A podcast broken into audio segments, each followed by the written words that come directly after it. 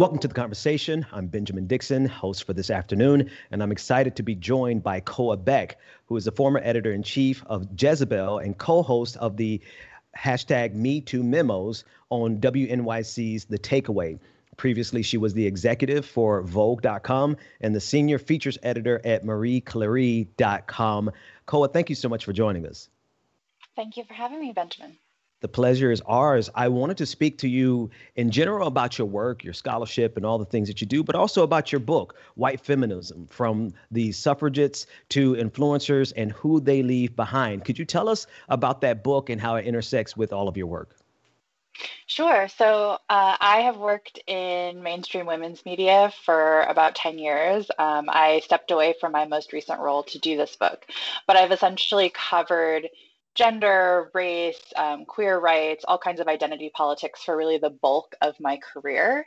And um, by virtue of many of the newsrooms that I've worked in, and then, you know, stories I've either covered or pitched or assigned out to other people, um, I have really had a front row seat to uh, mainstream feminism and the ways in which certain interpretations of feminism um, have become much more palatable, but also just acceptable and in some cases trendy. Um, mm. So, in a lot of ways, this book is the culmination of a lot of cultural observations I've had, um, specifically in tracing uh, mainstream feminism through, you know, um, movements for gender progress that have not been anchored in a white feminist ideology, such as like Black feminism, um, certain Indigenous women's movements in this country, Chicanas, disabled uh, justice in this country, um, queer rights, that sort of thing. Mm. Could you draw that line for us as, as briefly as you can? Obviously, you have a full book and everyone should check it out. But in uh, for the sake of this conversation, could you draw that line from white feminism to, um, like you said, black feminism and, and the different um, uh, iterations of it? Sure. So I define white feminism very early in my book and in the introduction to give readers a working definition of what I'm tracing um, and also, you know, what I'm analyzing. I define white feminism as a very specific approach to achieving gender equality that pulls considerably from colonialism, imperialism, some key pieces of white supremacy as well, and specifically labor exploitation. So the individual accumulation of wealth and autonomy that is then gauged as quote unquote feminist progress. Meanwhile, many other movements and feminisms in this country um, do not approach gender equality through those lenses. Um, I analyze a number of movements that are very socialist in their execution, um, but even if they don't necessarily use that word or you know mm-hmm. strictly identify with a socialist approach, they are very collective in their understanding of what feminism is, but also what it should achieve. So mm-hmm. exporting a very specific skill set to an individual woman in their community is not necessarily gauged as feminism. What is feminism is everybody having access to clean mm. water, everybody having access to food security, everybody having access to affordable housing. Mm. So if if if someone is trying to understand this, um, it sounds like the way that you have defined white feminism is best understood as perhaps challenging some male structures, but not the underlying structures. Like I heard you, mentioned colonialism, capitalism. Um, is is am I hearing you correctly?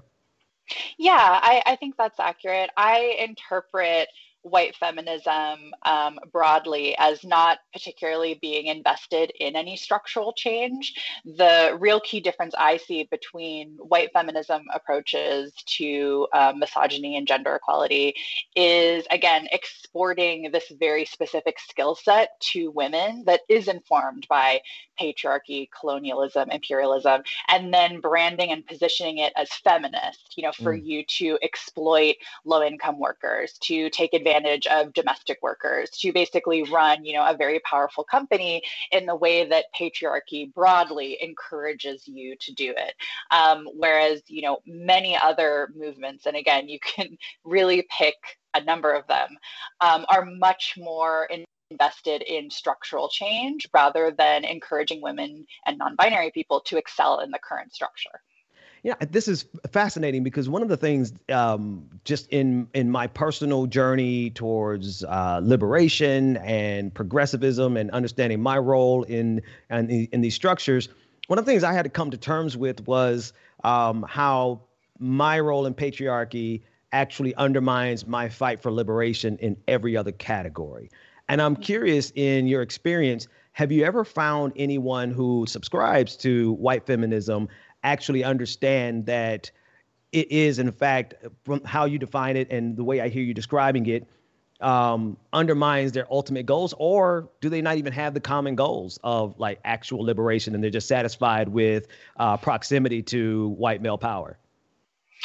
Um, I would argue more so the former. I mean, a big um, uh, sort of parameter that I found in researching this book, but also so putting it together and assembling it across again you know so many movements is that um, white feminist practices and white feminists i argue are actually advocating for very different things than say mm. like the disability justice movement or even like fat politics or queer movements um, they're basically encouraging more women to get involved in the current systems rather than to change the systems to um, really support and uh, in some ways like substantiate more people mm. Wow, that is uh, uh, revealing. I want to further it. I, one of my colleagues, Anoa Changa, said something years ago that stuck with me, and she said, "Corporate feminism does not trickle down." Um, would you draw an analog between like corporate feminism and uh, white feminism? Sure. So I um, I trace in my book, you know, a lot of what has been deemed like corporate feminism. Some people say girl boss feminism. Um, Barbara Smith says bourgeois feminism. Mm. Um, I analyze a lot of these in tandem and together as one movement because I think what um, very importantly threads them together is this aspiration to whiteness. And so mm-hmm. they are encouraging um, women and non binary people to not necessarily work towards equal rights, but to aspire towards white privilege. And I've, I've seen that, you know, on a one to one level, but even just in historical analysis in terms of, you know, encouraging, say, like same sex couples, you know, to really engage in this um, kind of like heterosexist understanding of like policy or the way that rights should be shaped um, you know, basically encouraging like working class people to ascend to middle class rather mm-hmm. than like challenging a lot right. of the structures that determine class in this country. So, so how do we how do we how do we unpack that in terms of of of action and, and you know because if if there's a segment of feminism that is uh, you know encouraging other groups to aspire to their particular brand um, while the rest of us are understanding that it's the structural problems underneath that need to be changed, right? You know, if if uh, uh, what Dr. King said, a, a, threat to justice anywhere is a is a threat to justice everywhere. How do we how do we convert that, or how did you address it in your book? Like, what is the what are the action steps people should look at and be wary of, or be uh, knowledgeable of? I, in the last third of my book, I lay out what I deem to be a course correction for white feminism that I think can work, you know, on both a one-to-one level in terms of, you know, checking your own you know white feminism um, but also i think you know for institutions for structures for bodies. Um, generally what i'll say is that i think it's important to um, in controlling for a white feminist approach to start your gender consciousness or your feminist politics at basic need. Um, a big telltale sign of white feminism is that it often starts again as a practice and in terms of policies it starts at you know lofty educational opportunities and then small business and enterprise. And that's where it starts. Because mm. the assumption in white feminism is that everybody has a basic standard of living. Whereas you know for most marginalized genders in our country and even globally you know they're not necessarily looking to be like heads of lofty companies. They're looking to be food secure. They're looking for access to clean water. So my mm. general advice is to start there at basic need and also to approach feminism with a collective understanding in terms of what women and non-binary people around you need. Um, I always say, you know, the clean on-ramp to the white feminism freeway is understanding feminism solely through your own individual needs, rather mm-hmm. than what the women in your community need, the women in your workplace, the women, you know, in your family. Mm-hmm. Um, so I think those two things can really help. And with the time that we have left, could you discuss? I, I, I listened to a panel that you had. Um, I believe it was with Barbara Smith, and along with another, a couple of other fascinating and brilliant minds. And and someone said, or perhaps you said that when you find power that is yours, that there's sometimes you have to cede that power, right? How do you mm-hmm. talk about that in context of, of feminism and white feminism? Well, um, a lot of times, what I have seen in this particular round of white feminism, um, and I learned through the course of this book that this is not new, but this idea that you know the structures, as we've said, stay the same, but then a lot of these institutional bodies will use queer people, people of color, disabled people, Muslim people, hmm. um, as like ornaments basically to the structures being the change. And Sara Ahmed, who is another brilliant feminist thinker, um, she calls this institutional polishing, uh, mm-hmm. which I cite in my book. So I think that white feminism, you know, inherits and uses that strategy in that, again, the core issues are still lofty education, small business and enterprise, and yet you're um, recruiting, you know, very specific women of color to stand mm. there and like diversify your panel of you know otherwise like entirely white straight ladies um Koa Beck, I wish we had much more time to discuss this. Author of White Feminism from Suffragettes to Influencers and Who They Leave Behind. Thank you so much for joining us. Thank you for having me. Pleasure's ours.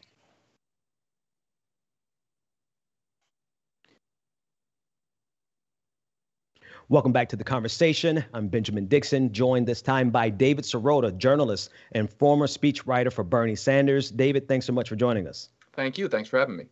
Listen, I've been following your work for some time, and right now it seems the pressing issue that I see that you've been writing about and tweeting about and being very vocal about is the fight for 15, um, in particular as it pertains to Vice President Kamala Harris and the parliamentarian, all the procedures that are happening right now. Could you just kind of take us to where you are in terms of this specific fight?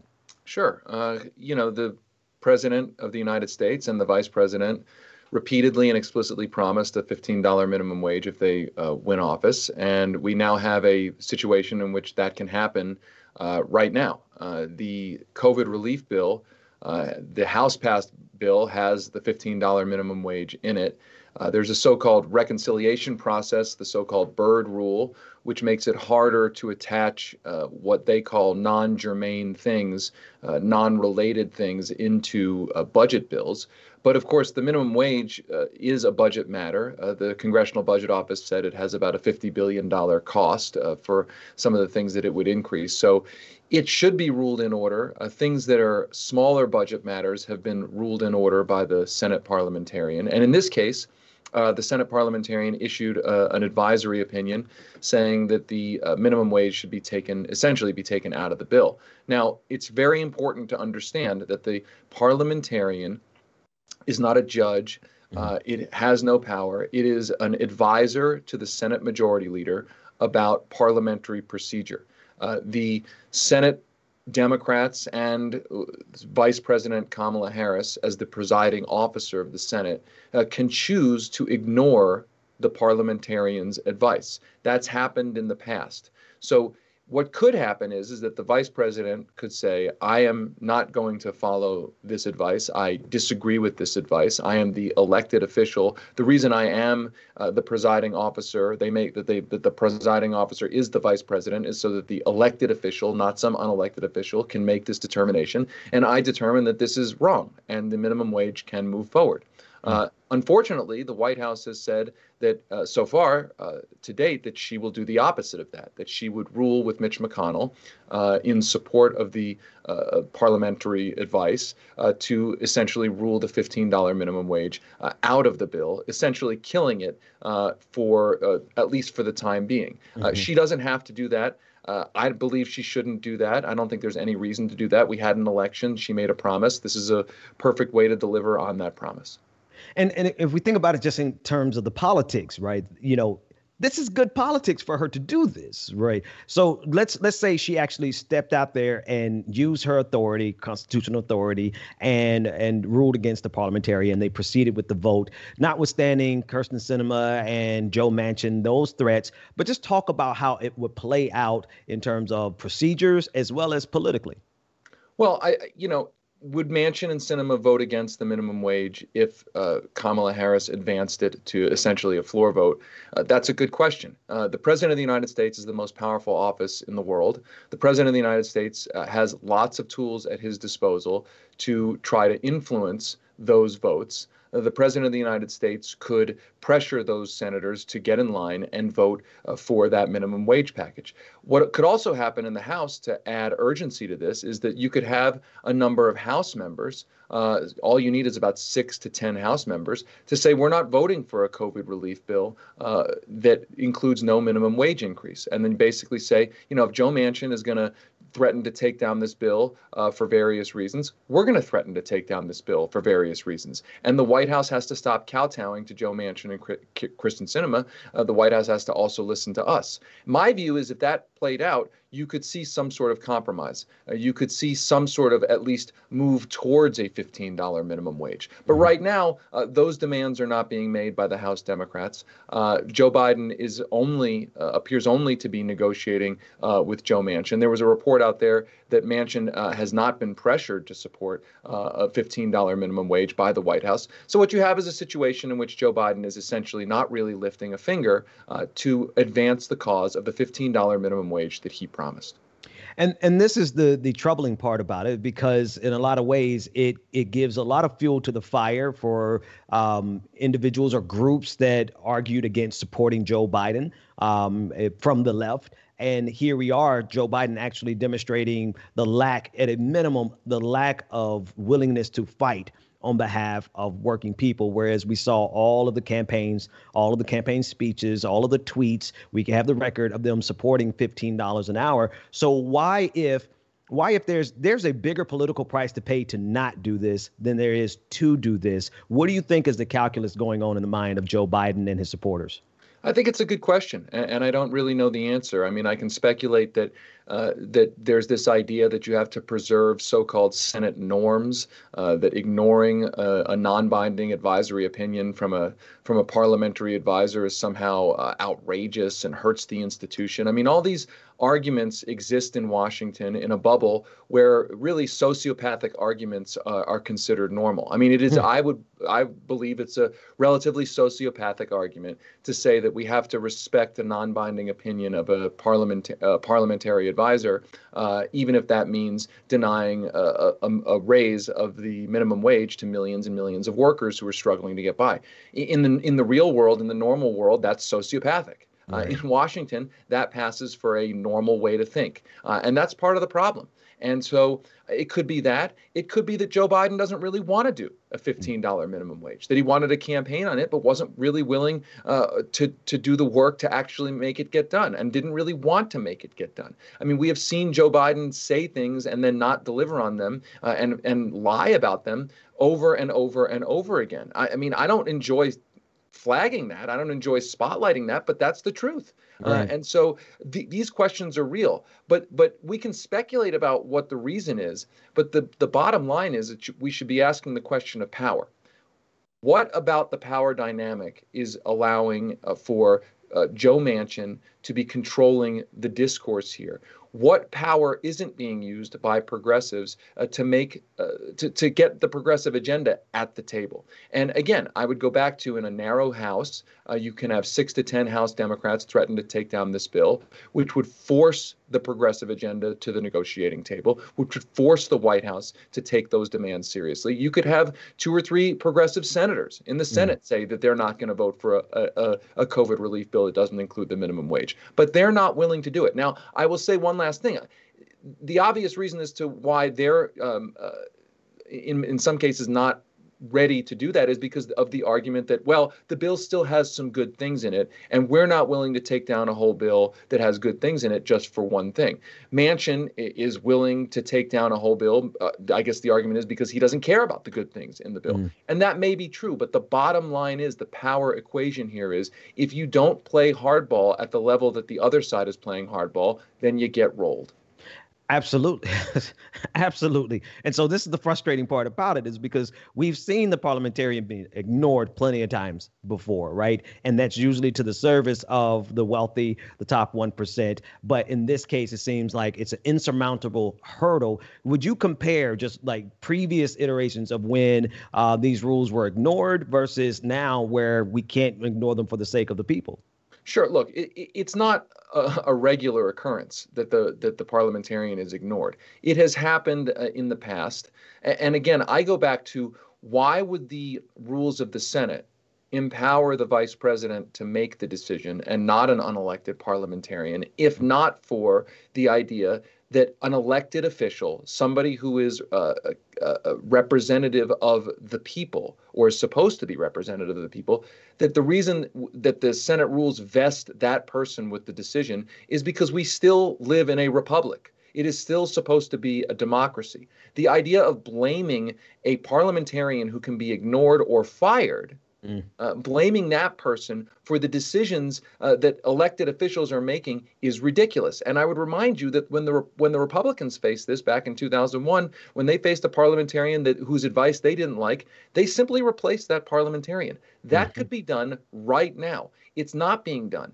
And so the people who are refusing to do that are making clear that they are not willing to fight for a $15 minimum wage. Mm. And I think you kind of alluded to it, but I want to put a finer point on it uh, before we run out of time here. It's almost as though they value the institutions and the norms of the Senate more so than the fight necessary for the people. Could you speak to that with a few seconds? Yeah, I think that I think that's a good way to put it. Sure, I think it's a good way to put it that that they want to fight for uh, norms and an institution which has screwed over working people uh, more than they want to actually fight for working people. Uh, and again, we, when we talk about norms, when we talk about rules. No one's talking about ripping up the rules. No one's talking about doing anything uh, that violates the law. Literally in the Senate rules, it says that the vice president can do that. And so ask yourself, why would the rules say that the vice president can do that. Uh, why would the rules allow for that? Why would they explicitly allow for that if not to make sure that the vice president can represent the people? In other words,